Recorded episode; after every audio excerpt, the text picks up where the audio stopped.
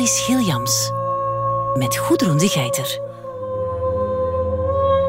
Het huwelijk van Maurice Gilliams, daar kunnen we niet omheen. Ook biografe Annette Portegies niet. Hij moest iets. Hij bleef er een leven lang mee worstelen, al was het maar omdat het boek dat hij erover wilde schrijven maar niet afraakte. Schrijver Bart Meuleman spreekt de lof van dat dikke boek. Het is ook echt een griezelroman over een huwelijk. Leen Huet zoomt in op de vilijne schoonmoeder. Ze grijpt zijn hand vast met haar korte dikke worstvingertjes. Tegelijk speelde een ander vermoeden toen Gilliams jong was: mannenliefde. Ik denk niet dat hij ooit een echte relatie heeft gehad met een man. Maar er waren wel heel veel mannen in zijn leven en er zwermden mannen om hem heen. En daar waren mannen die belangrijk voor hem waren, die heel belangrijk voor hem waren zelfs. En het grootste gedeelte van wat er over die mannen te vinden moet zijn geweest, want het kan niet anders dan dat hij ook brieven wisselde met deze mannen, dat is weg uit het archief. Een vermoeden dat een klassiek huwelijk in de weg stond, maar dat de schrijver dus vakkundig uit zijn archief heeft weggepoetst. Op dat punt is een archief dan weer onbetrouwbaar, bleek al eerder. Er zijn heel veel foto's van Emiel. Ze hebben uitstapjes gemaakt. Er zijn foto's van die twee mannen in het bos, waarbij ze uitrusten tegen een boom, waar ze op een tak staan. Er zijn foto's gemaakt, uh, ik denk in Brugge, in een, in een hofje.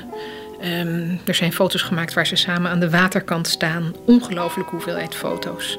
Allemaal zonder bijschriften. Ze allemaal bewaard. En toen dacht ik, ja, als je deze man ten eerste zelf identificeert als Olivier Bloem, die dus ja, in het tweede cahier van Elias in niet mis te verstaande woordingen over Elias schrijft, over de, de, de, zijn love boy, of dat is eigenlijk hoe de andere jongens over ze praten. En over die prachtige jongen die hij eigenlijk het liefst wil kussen, maar Elias die, die, die weert de kussen af. Ik dacht, ja, als je deze man zelf identificeert als Olivier Bloem, en je bewaart zoveel foto's van hem, dat moet iemand zijn die een belangrijke rol in zijn leven heeft gespeeld.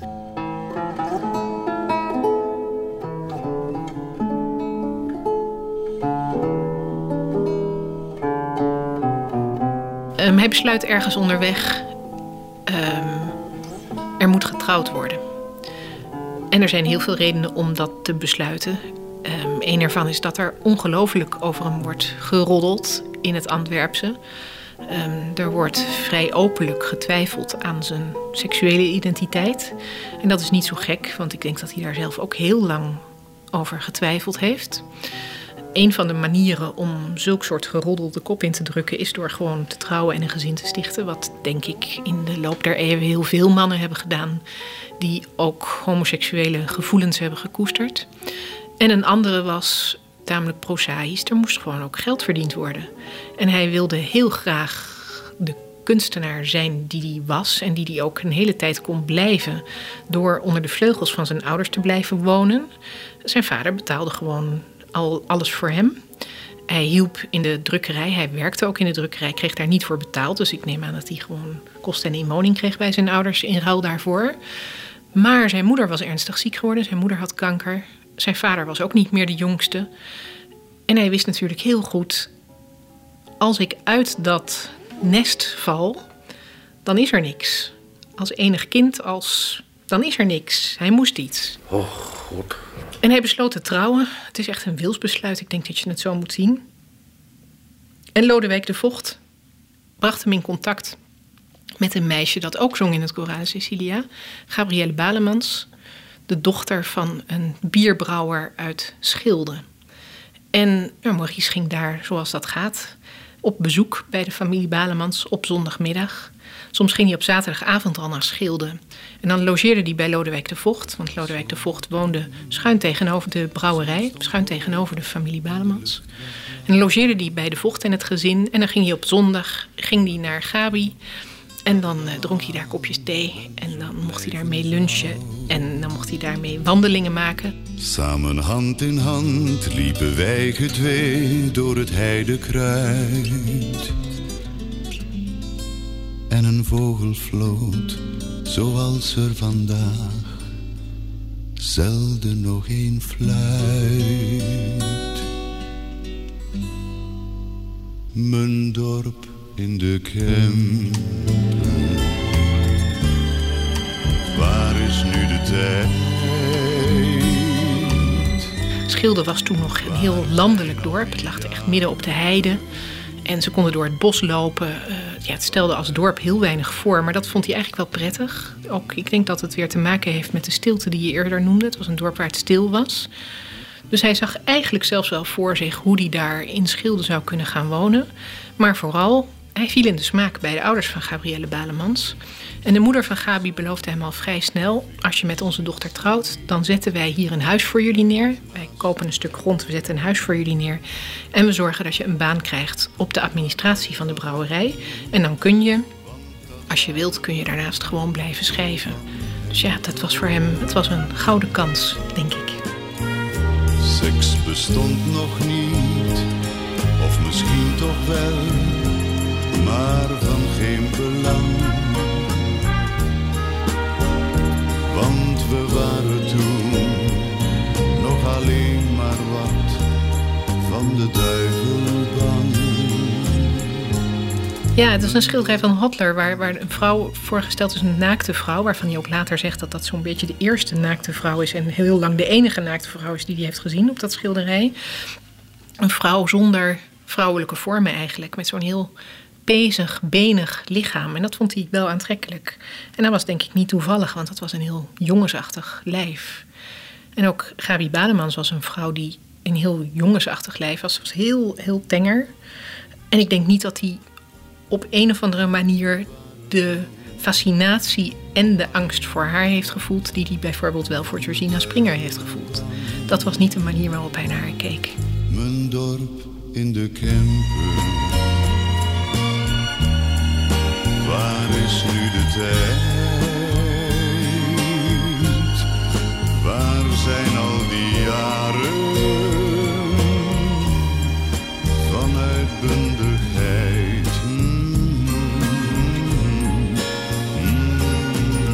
Het beloofde villaatje is er helemaal nooit gekomen. En ook die beloofde baan op de administratie van de brouwerij, die kwam er maar niet.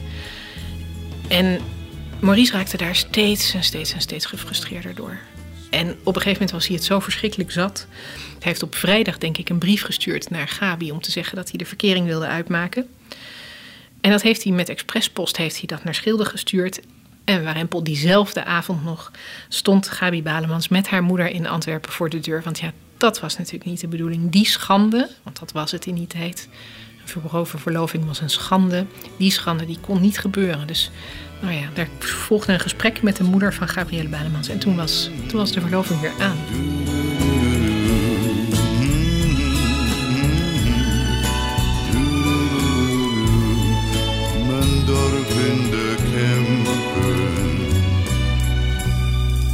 Waar is nu de tijd? Zegt ze letterlijk tegen hem. De eerste liefde is de belangrijkste, al de rest is maar herhaling. Dat zegt ze letterlijk tegen hem wanneer hij eindelijk toch de moed gevonden heeft om die verloving te verbreken, omdat hij voelt, ja, die jonge vrouw is totaal niet geïnteresseerd in mij. En ik word door die familie ook minachtend behandeld. Maar dan haalt zijn schoonmoeder hem terug binnen, als het ware van, nee, nee, zij is je eerste liefde, dus daaraan moet je vasthouden, want ik heb dat niet gedaan, aan mijn eerste liefde vastgehouden en nu zoek ik nog altijd naar een vervanger.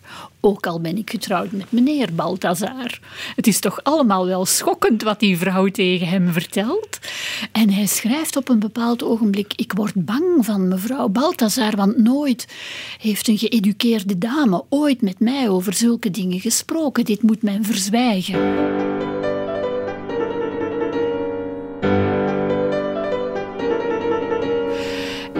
Zij doet zich voor als eh, een heel beschaafde dame, ook al heeft ze weinig achtergrondkennis. Dus is ze vooral geïnteresseerd in rare geneesmiddeltjes en dergelijke. Maar wanneer het gesprek over literatuur gaat, dan uh, ja, kan ze alleen nog maar luisteren, kan ze niet deelnemen aan het gesprek. En dat contrasteert natuurlijk heel scherp met, met mijn moeder en de tantes die naar een Franstalig pensionaat zijn geweest en daar door de zusters volledig doordrongen zijn van de grote poëzie van de grote Fransen. En dat is een achtergrond die mevrouw Balthazar niet heeft.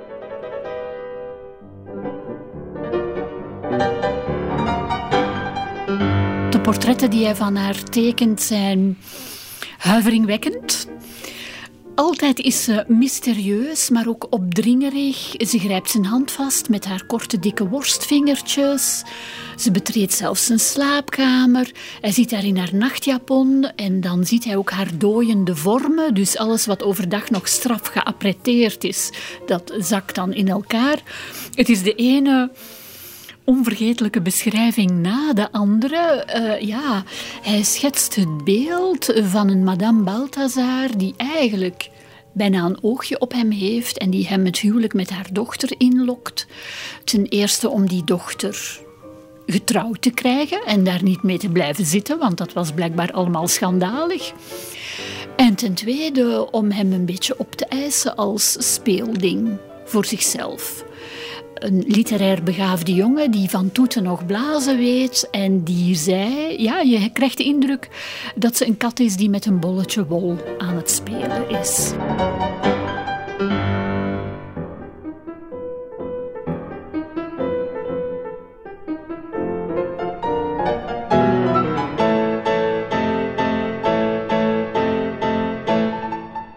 Ik was zo gefascineerd door dat boek.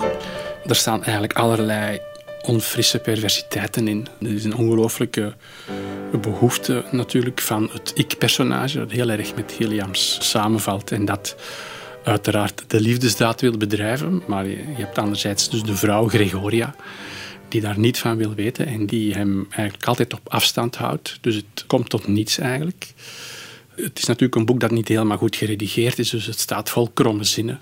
Maar je voelt ook het belang van die geweldige stijl bij Gilliams. En ik las dat dus echt s'nachts. Als ik ging slapen om 12 uur, dan las ik daar stukken uit zoals je om middernacht griezelromans leest. Het is ook echt een griezelroman over een huwelijk.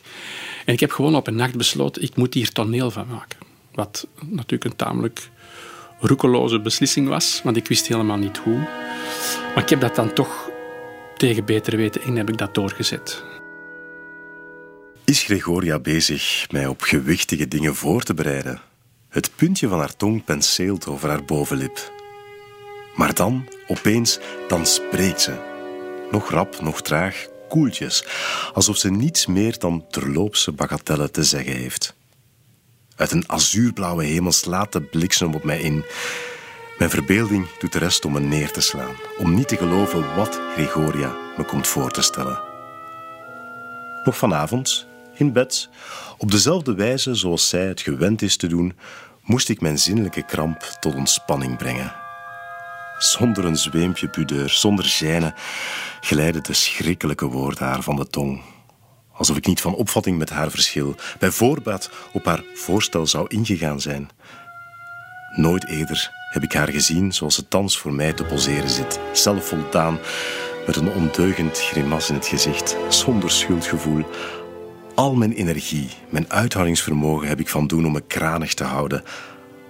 Allemaal is het op mij overgekomen alsof ik Gregoria verspeel, alsof we van ras verschillen. Om mijn toegetakelde toestand in relief te brengen, wellicht met een prikje zelfcompassie, onder een omvergewaaide zeildoeken circustent lig ik met armen en benen bedolven.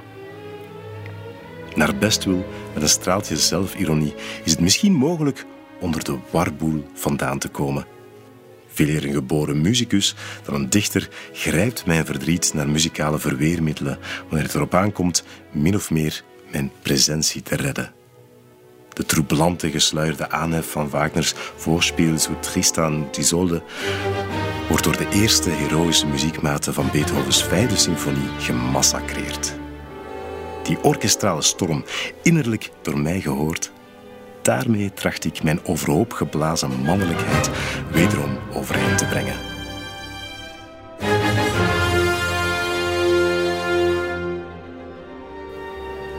Om de mislukking van ons samentreffen van daareven te lenigen, kunnen we niet beter doen dan te gaan wandelen.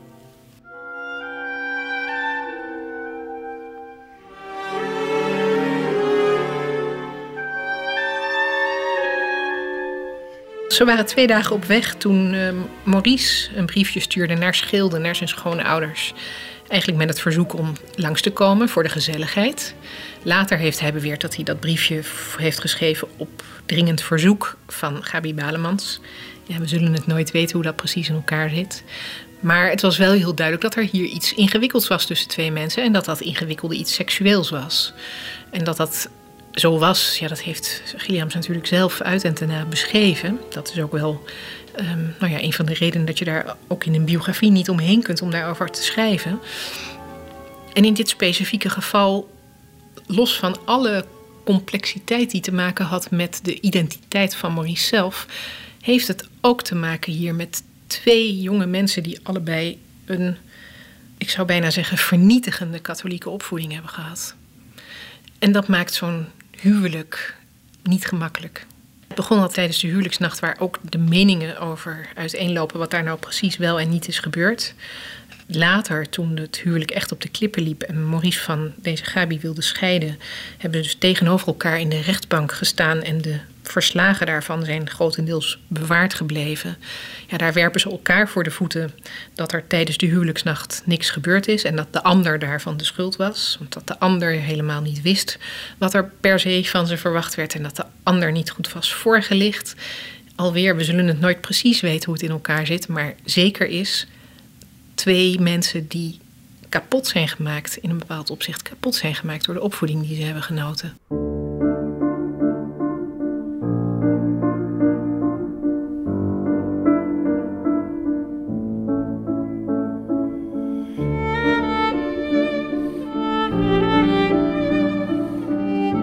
Ik denk, maar dat weet ik niet zeker, want ik kan me alleen maar baseren op de brieven die ik van haar heb gelezen. Ik denk dat ze wel echt van hem hield. En ik denk dat ze ook wel heel trots op hem is geweest. Het was natuurlijk ook in die periode, het was een mooie man om te zien. Het was een man waar je mee kon thuiskomen. Het was een man die aan het begin stond van zijn literaire carrière, maar wel al een beetje begon door te breken. Ja, dat was, was een man waar ze, waar ze tegenop keek. Dus ik vermoed wel degelijk dat zij heeft gewild met hem te trouwen en met hem te zijn. Dat geloof ik wel echt, ja. Het lastige daaraan is natuurlijk, zeg ik er meteen bij, dat ons beeld van haar en ons beeld van dat huwelijk ongelooflijk vertekend is door de roman die pas postuum na de dood van Gilliams, maar zij leefde nog, verschenen is over dat huwelijk, Gregoria of een huwelijk op Elseneur. Dat is natuurlijk een horrorboek. Als je ooit niet wilt trouwen, lees dat boek. Maar zo'n beeld wat Gilliams daar heeft geschetst, dat is natuurlijk wel heel erg vertekenend.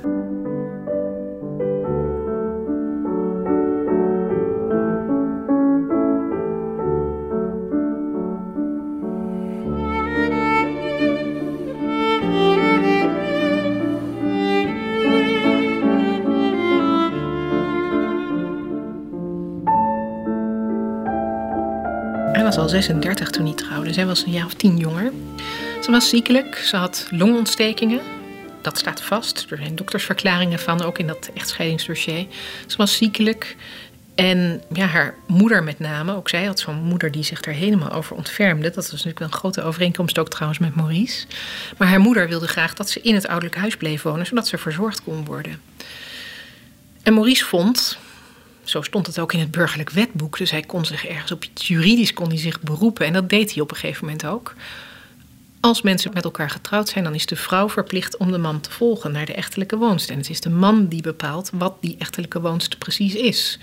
Dus als ik zeg dat Gabi mij moet volgen naar de echtelijke woonst in Schilde, hij had daar op dat moment een huis gehuurd, en ze komt niet, dan blijft ze in gebreken. En op een gegeven moment is hij zelfs teruggegaan naar het huis van zijn ouders. En is hij zo ver gegaan door in brieven aan haar te schrijven dat het huis van zijn ouders in de Lange Nieuwstraat, dat huis wat zo tegen de Sint-Jacobskerk was gebouwd, om dat te benoemen als de echtelijke woonst. En haar dus te sommeren, want andere woorden zijn er eigenlijk niet voor, te sommeren om zich te melden in de Lange Nieuwstraat in de echtelijke woonst. Wat zij, als je vanuit haar perspectief probeert te bekijken, natuurlijk geweigerd heeft.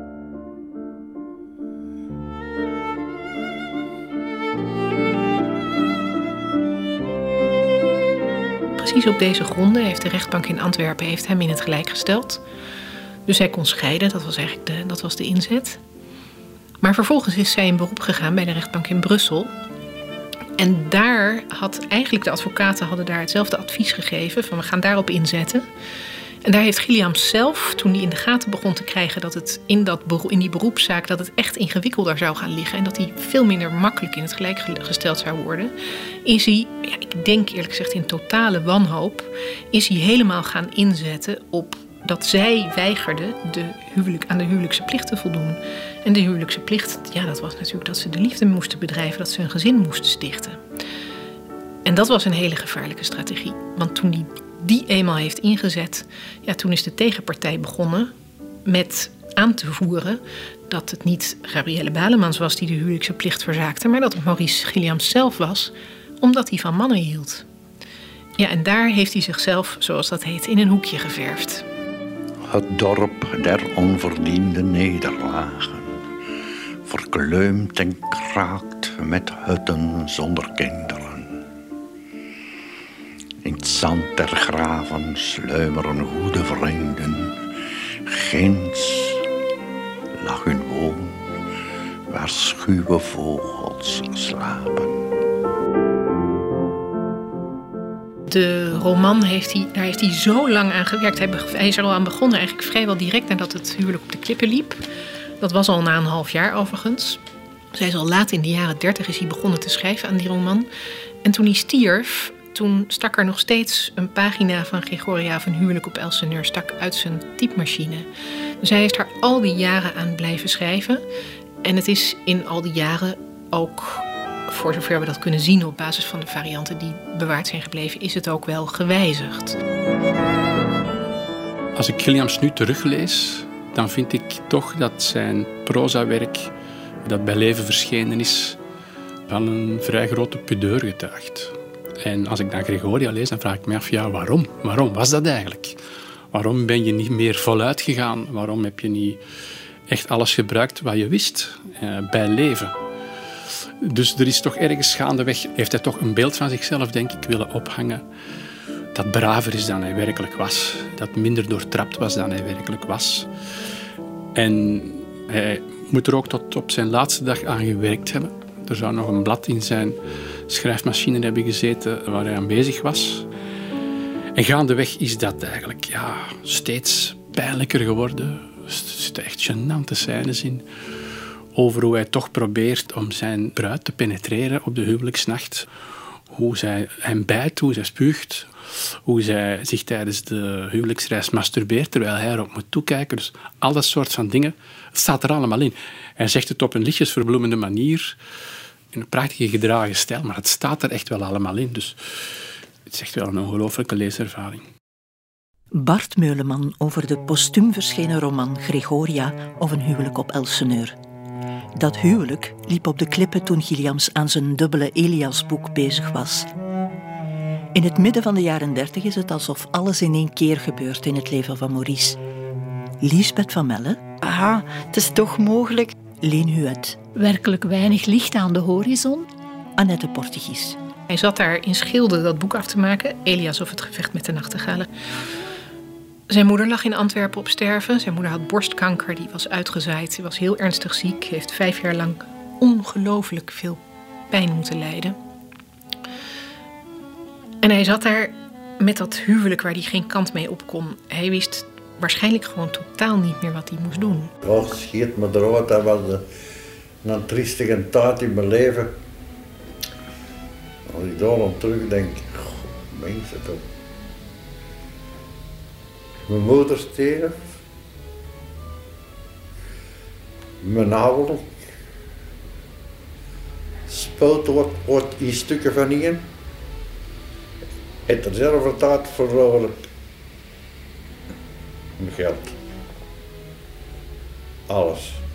Hij heeft toen in een heel hoog tempo heeft hij de roman Elias afgemaakt. Het tweede cahier daarvan heeft hij altijd van gezegd en is intussen ook echt wel aangetoond. Dat heeft hij onder heel zware tijdsdruk heeft hij dat moeten afmaken. Daar was hij eigenlijk niet tevreden over. Dat tweede deel, dat was niet...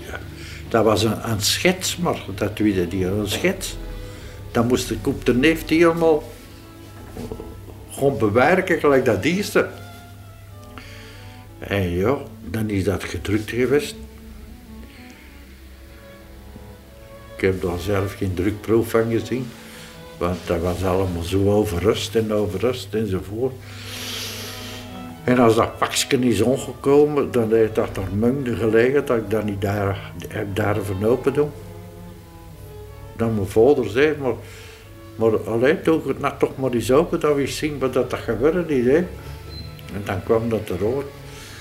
En als ik dan dat tweede hoofdstuk las, dan denk ik, god, mens, zo leeft toch en dat is gedrukt. De roman werd wel jubelend ontvangen.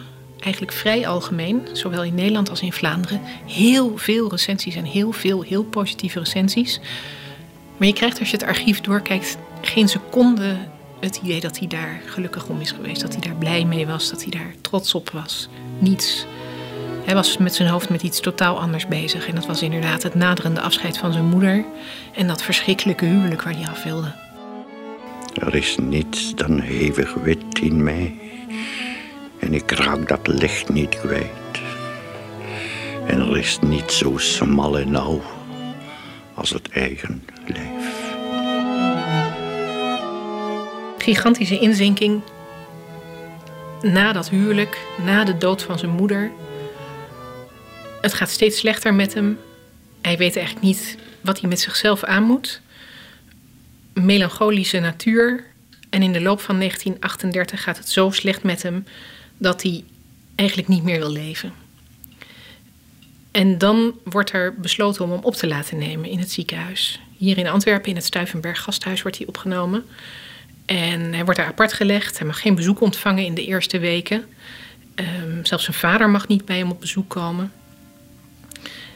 En dan ontstaat er, wat ik zelf een mooi proces vind om, om te laten zien, daar ontstaat buiten hem om, iets waar hij zelf ook geen weet van heeft op dat moment, want hij ligt daar in dat ziekenhuis, ontstaat er vanuit de uitgeverijen waar hij bij uitgaf, en dat was op dat moment de Nederlandse boekhandel hier in Antwerpen, gezamenlijk met J.M. Meulhof in Amsterdam. En die uitgevers die gaan eigenlijk actie voor hem voeren, want hij heeft geen geld. Zijn vader heeft op dat moment de drukkerij niet meer. Die heeft nog wel, ze zijn verhuisd naar de Lange Nieuwstraat, naar dat huis aan de Sint-Jacobskerk. Zijn vader heeft een kantoorboekhandel, die eigenlijk kwijnende is. Dus er is geen geld.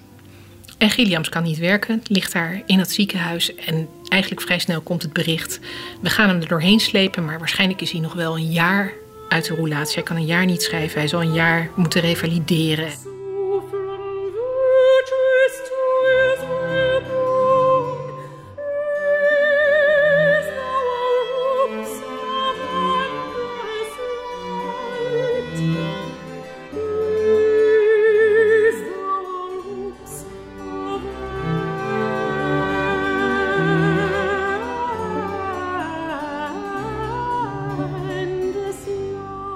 In het Stuivenberg gasthuis, op de rand van zijn bed, kwam een verpleegster zitten, Maria de Rijmakers. Hoofdverpleegster was in het Stuivenberg. En we weten niet precies waarom ze speciaal belang in hem stelde. Misschien ook wel omdat hij de beroemde schrijver was van Elias, dat zou kunnen. Maar in ieder geval, zij besteedde aandacht aan hem. En hij lag daar alleen in zijn kamer. Maar zij ging iedere avond als er dienst erop zat, ging ze even bij hem langs. En dan schudde ze zijn kussen op en dan maakte ze een praatje met hem. En eigenlijk al heel snel, binnen een paar weken, maakte ze hem aan het lachen. En begon hij weer een beetje licht te zien in de duisternis. En wist zij, deze gaat het wel redden. Dus toen hoefde hij ook niet meer opgesloten te zijn. Hij mocht bezoek ontvangen. Ja, hij was die vrouw eeuwig dankbaar. En alweer, ik denk dat het een beetje vergelijkbaar is met wat we eerder bespraken over broeder Vitalinus. Het was iemand die hem zag. Het was iemand die aandacht voor hem had. Het was iemand die begreep dat hij zich niet lag aan te stellen, dat, hij, dat er een probleem was, dat een fundamenteel probleem was. Sprak daar met hem over, nam de tijd voor hem. Ja, hij verloor, hij verloor zijn hart aan die vrouw. En het moet ontzettend verwarrend voor hem zijn geweest. Het is misschien, ja, misschien wel een van de eerste keren dat hij echt op die manier, behalve met Greta Hols, maar toen was hij nog zo jong, maar echt op die manier voor een vrouw voelde. Dus ja, al in heel erg rap tempo ontstond daar een soort van relatie. Hij werd overgebracht van het Stuivenberg gasthuis naar de Sint-Jozef-kliniek in Essen, waar hij zou aansterken. En ja, daar gingen al de dag nadat hij naar Essen was overgebracht, gingen er al kaartjes over en weer. En dat was al vrij snel, ging het van uh, geachte heer Gilliams naar lieve Maurice. En hij ging van naar lieve zuster al vrij snel van lief sneeuwwitje en naar lief berkenboompje in de bloei en naar de liefste blauwe hemel. Dat is ook zo, zo zoet. Maar het was al binnen een paar weken was het totaal duidelijk. En een groot gedeelte van die briefwisseling ligt hier in het letterenhuis. Helaas zijn veel van zijn brieven niet bewaard gebleven. Die van haar wel bijna allemaal. Ja, dat is gewoon heel mooi om dat te zien. Hoe daar in een paar weken tijd ontstaat daar vuurwerk.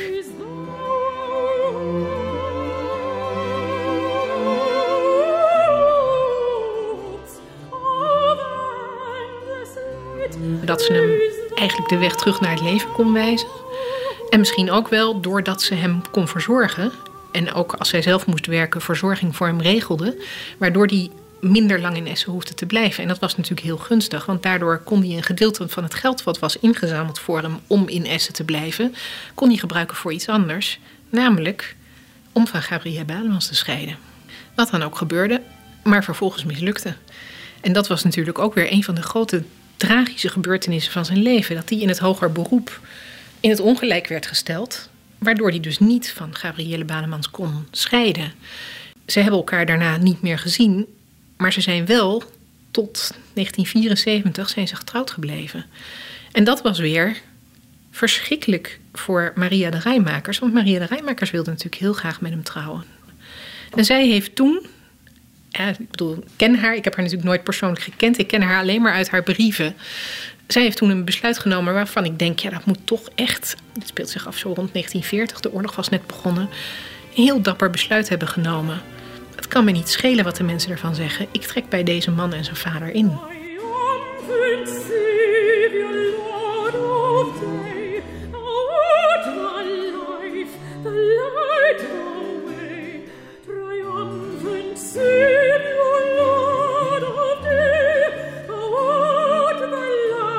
Heel snel is het duidelijk.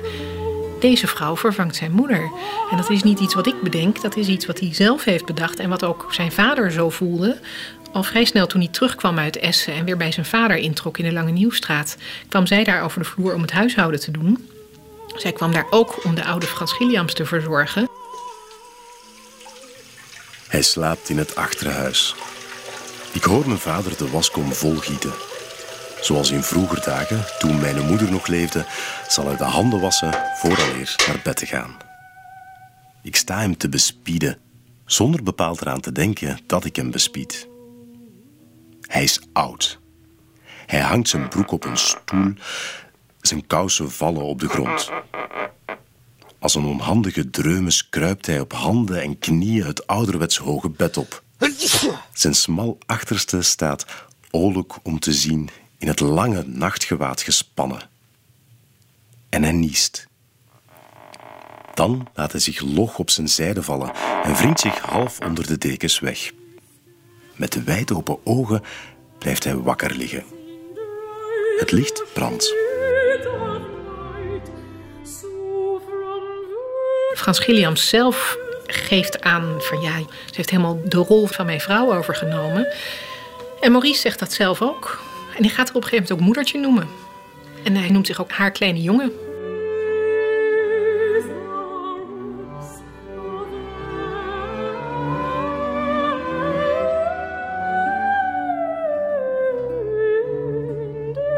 Zij is echt degene die hem heeft doen geloven. Ah, het is toch mogelijk. Ik, ik vind nu toch een, ehm, ja, die vervanging van die moederfiguur, dat is eigenlijk waar hij heel zijn leven en in die tekst ook duidelijk naar op zoek is gegaan.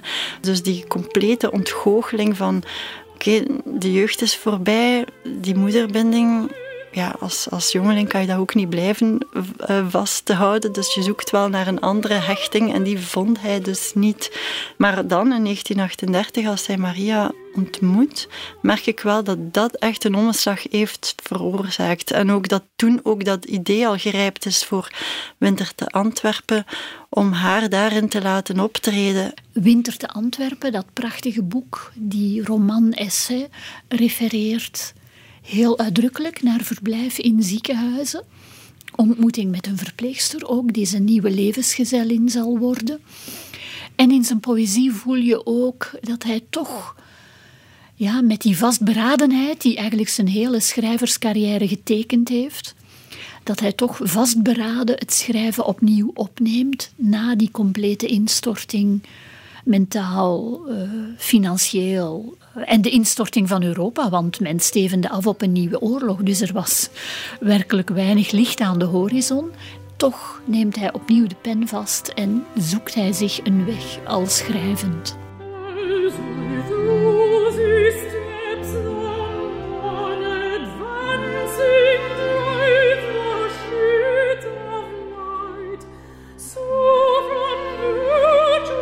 Het is een binnenplaats met gras. Daar heb ik in de kou staan lezen. Jaren dat mijn boek niet uitgelezen was. Ik heb zoveel gezwegen. Ik ben een kind gebleven, weerspiegeld in een waterglas.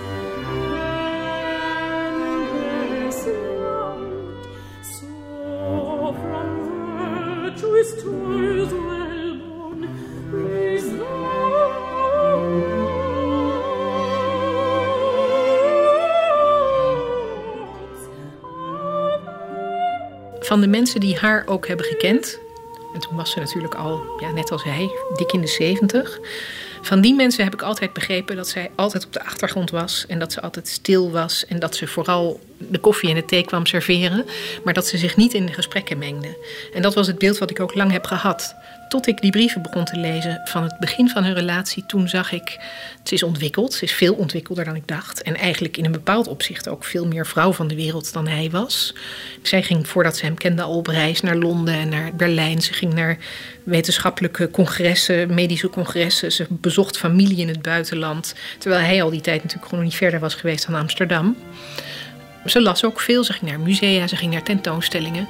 Maar ze las ook de dingen die hij belangrijk vond dat ze las. Dus de schrijvers die hem hadden geïnspireerd. Ja, en als ik dan zie op welke manier ze daarover met hem correspondeert, denk ik, het was een ontwikkelde en intelligente vrouw die in die periode, althans die eerste periode, inderdaad van belang is geweest. Misschien bijna wel op de manier zoals zijn vader dat vroeger was, op een heel nuchtere manier af en toe tegen hem te zeggen van je kan misschien ook iets minder aandacht hebben voor jezelf. Je kan misschien als je schrijft ook iets minder naar je eigen navel turen. Dat is eigenlijk de rol die ze heeft. Of waarvan ze dan zegt van sommige schrijvers: Ik begrijp heel goed dat dat schrijvers zijn die voor jou van belang zijn. Maar het zijn wel schrijvers die ook allemaal wel heel veel aandacht hebben voor zichzelf. Dat is een beetje het tegenwicht wat ze in die periode gaf. Wij zaten aan de vierkante tafel en op die tafel lag een Hollands kleedje. En ik zie Maurice nog binnenkomen met een stapel witte vellen die hij op het tafelkleedje legde en ik zag in zijn handschrift Gregoria. En hij had dus gezegd, kijk, ik ga daaruit voorlezen. En Maria en ik waren nog even aan het praten, want Maria begon plots te zeggen aan mij: Ja, ik heb last met mijn haar, ik heb het net gewassen en die krul valt altijd terug in mijn ogen.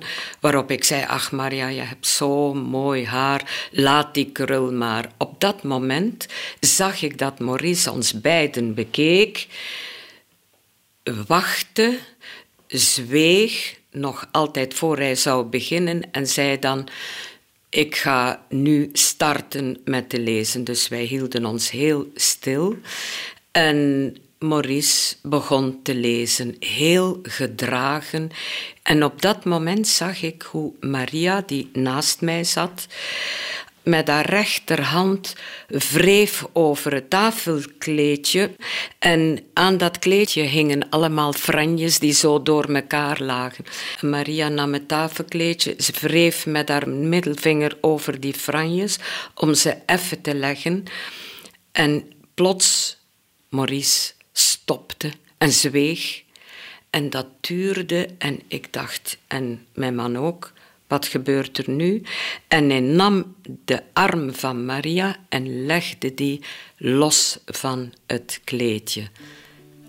En dan, na een minuut die in mijn ogen nog langer moet geduurd hebben, begon hij zijn verhaal verder te lezen.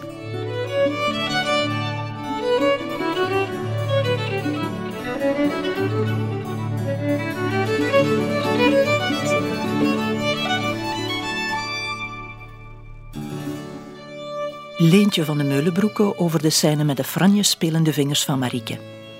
En dan breekt de Tweede Wereldoorlog uit. Na de oorlog springt Maurice Gilliams in de bres voor schrijvers. Zijn Vlaamse project is nog niet ten einde. Met zijn oudere schrijverscollega en vriend Emmanuel de Bon wil hij een Vlaamse reeks opzetten. Aldus Philippe de Keuster.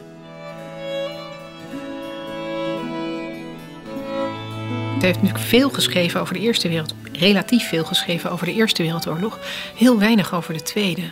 Terwijl in die periode heeft hij zoveel ellende gezien. Hij bleef in Antwerpen, wat zwaar werd gebombardeerd door de Duitsers, nota bene na de bevrijding van Antwerpen. Werd het gebombardeerd omdat de Duitsers wilden de haven van Antwerpen onklaar maken en ook terreur zaaien onder de Antwerpenaren. Nou, dat is goed gelukt, zou je kunnen zeggen. Dus ze hebben maandenlang hebben ze vanuit Nederland, met name vanuit Nederlandse stellingen, Nederland was toen nog bezet gebied, hebben ze eh, V1 en V2 bommen op Antwerpen afgevuurd. Veel mensen ontvluchten de stad, maar Maria kon niet weg, want die werkte in het ziekenhuis, dus die moest blijven. En Maurice besloot toen ook om te blijven.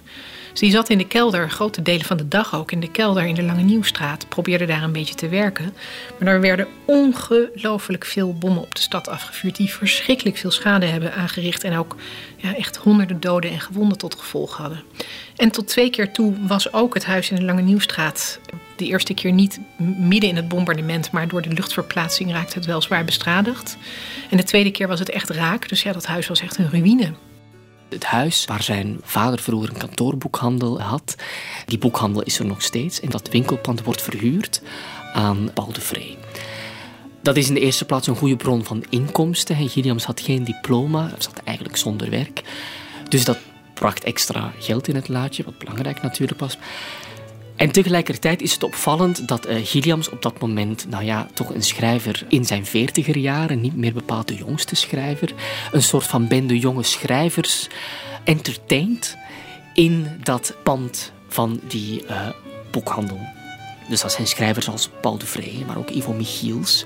Vooral schrijvers die tijdens de Tweede Wereldoorlog hun vingers hadden gebrand aan de collaboratie. Waarom doet Gilliams dat? Dat Vlaamse engagement zit toch nog altijd in de schrijver Gilliams, zoals ik het zie. En tegelijkertijd is het natuurlijk ook zeer ego-strelend. En ik herinner mij in de jaren 40, einde van de jaren 40, Paul de Vrij weet dit eigenlijk nog beter dan ik, maar praat er misschien niet zo graag over. Had Paul de Vrij hier een boekhandel in Antwerpen, een boekhandeltje in het huis van Gilliams. En ik kwam er heel vaak. En in vakantieperiode hield ik het winkeltje open. En dan maakten wij mee dat Gilliams dan naar beneden kwam in zijn kamerjas. En uren met mij, jonge knaap, stond te praten. Uren met een vertelkunst die eindelijk wel typisch Vlaams is. Hij praatte trouwens het sappigste Antwerpse dialect. En ik stond versteld dat er plots voor mij een, een mens openbloeide, begaafd met een toneeltalent en een verteltalent en een imitatietalent waar je constant mee lachte. En het is precies dit weigeren van het gemakkelijke. Dit weigeren van de fabel die zo voor de hand ligt. Hij kent duizend in één anekdote. Hij zou de boeiendste lokale familieromans kunnen schrijven. Maar hij doet het niet. Hij gaat terug naar de essentie, naar de kern van het mens zijn en naar de kern van het schrijven.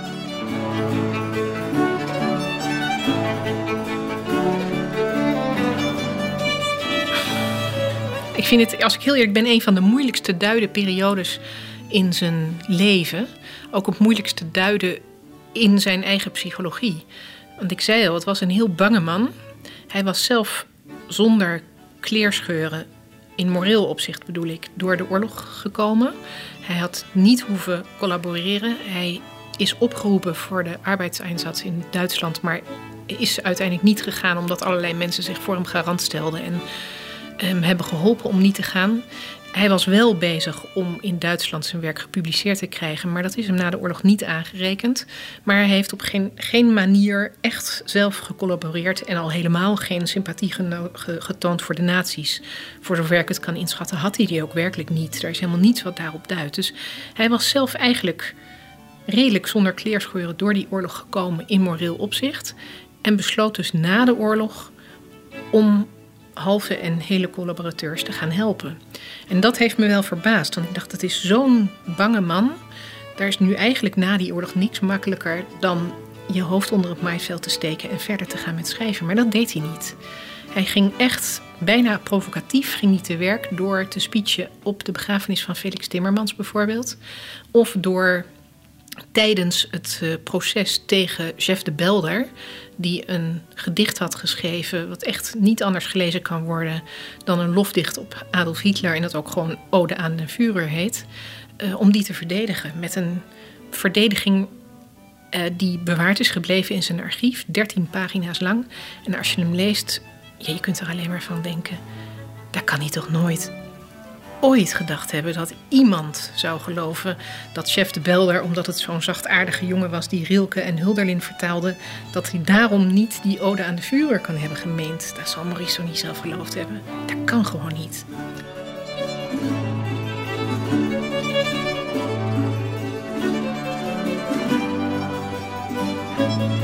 Ja, daar gaat op een gegeven moment de roddel dat hij um, gepubliceerd zou hebben tijdens de oorlog in de Brusseler Zeitung wat een natiekrant was. En hij krijgt dat te horen op het moment dat de verdenking eigenlijk al is afgewend. Hij krijgt namelijk te horen dat er een vergadering is geweest waar Karel Jonkheren en Fernand Toussaint van Boelaren, die allebei in een commissie zaten die het morele gedrag van schrijvers tijdens de oorlog moesten onderzoeken. Hij ziet een verslag van een vergadering waar Karel Jonkheren zegt: ik heb gehoord dat Gilliam zou hebben gepubliceerd in de Brusseler Zeitung, maar het is een kanaar. Ik weet zeker dat het niet echt gebeurd is, want Gilliams die heeft niet gecollaboreerd. En dus hij ziet een verslag van een vergadering waar iets wordt gezegd over een roddel. En waarvan meteen ook wordt gezegd: het is een roddel, er is niks wat het bewijst, dus einde verhaal. Maar hij leest dat en ontsteekt in zo'n verschrikkelijke woede. dat hij echt. Nou ja, hij is er maandenlang mee bezig geweest om daar brieven over te schrijven. Niet alleen aan Jonkeren en aan Toussaint van Boularen maar ook aan mensen die er verder niks mee te maken hadden. Bijvoorbeeld zijn uitgever Albert Pelkmans gaat hij daar ook over schrijven. Hij is daar werkelijk woedend over. Het is wel degelijk zo natuurlijk, dat is absoluut waar, dat die, die taalvernedering en ook die taalkrenking, want dat heeft hier natuurlijk ook weer mee te maken, die voor Vlamingen zo ontzettend belangrijk is geweest. En ook voor Maurice zelf heel erg belangrijk is geweest. Ik bedoel, zijn vader heeft ook echt volop de trom geroerd over het volk en, en hoe het volk werd geknecht door de Franstaligen. Ja, dat is iets wat hij met de paplepel heeft ingegoten gekregen, waar hij zelf ook gevoelig voor was. En ook daardoor is het natuurlijk heel merkwaardig dat hij later in zijn leven is gaan beweren dat hij in het Frans is opgevoed. Maar hij heeft ook wel gezegd dat hij vond dat na de oorlog, en daar stond hij natuurlijk niet alleen in, dat de collaborateurs veel te zwaar werden gestraft. En ook dat je, als je, zoals hij het zelf uitdrukte, de zwarte schapen weer terug wilde brengen in de kudde, dat je ze dan ook op een of andere manier de hand moest reiken.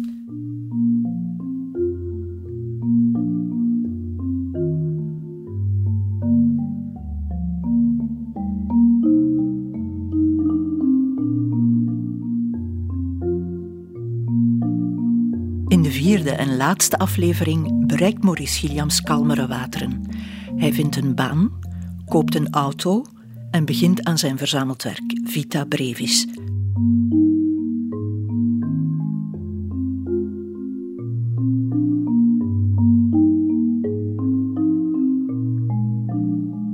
Wil je iets kwijt over deze podcast?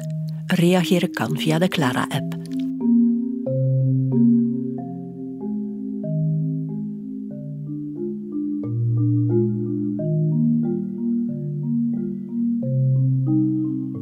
Zich ook inspant, het is vergeefse moeite.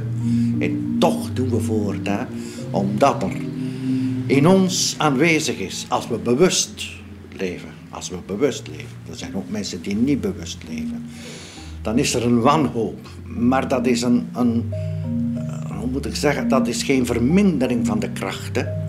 Nee, de wanhoop is als het ware een speciaal soort energie die ons in staat stelt dingen te doen die we anders niet zouden kunnen doen.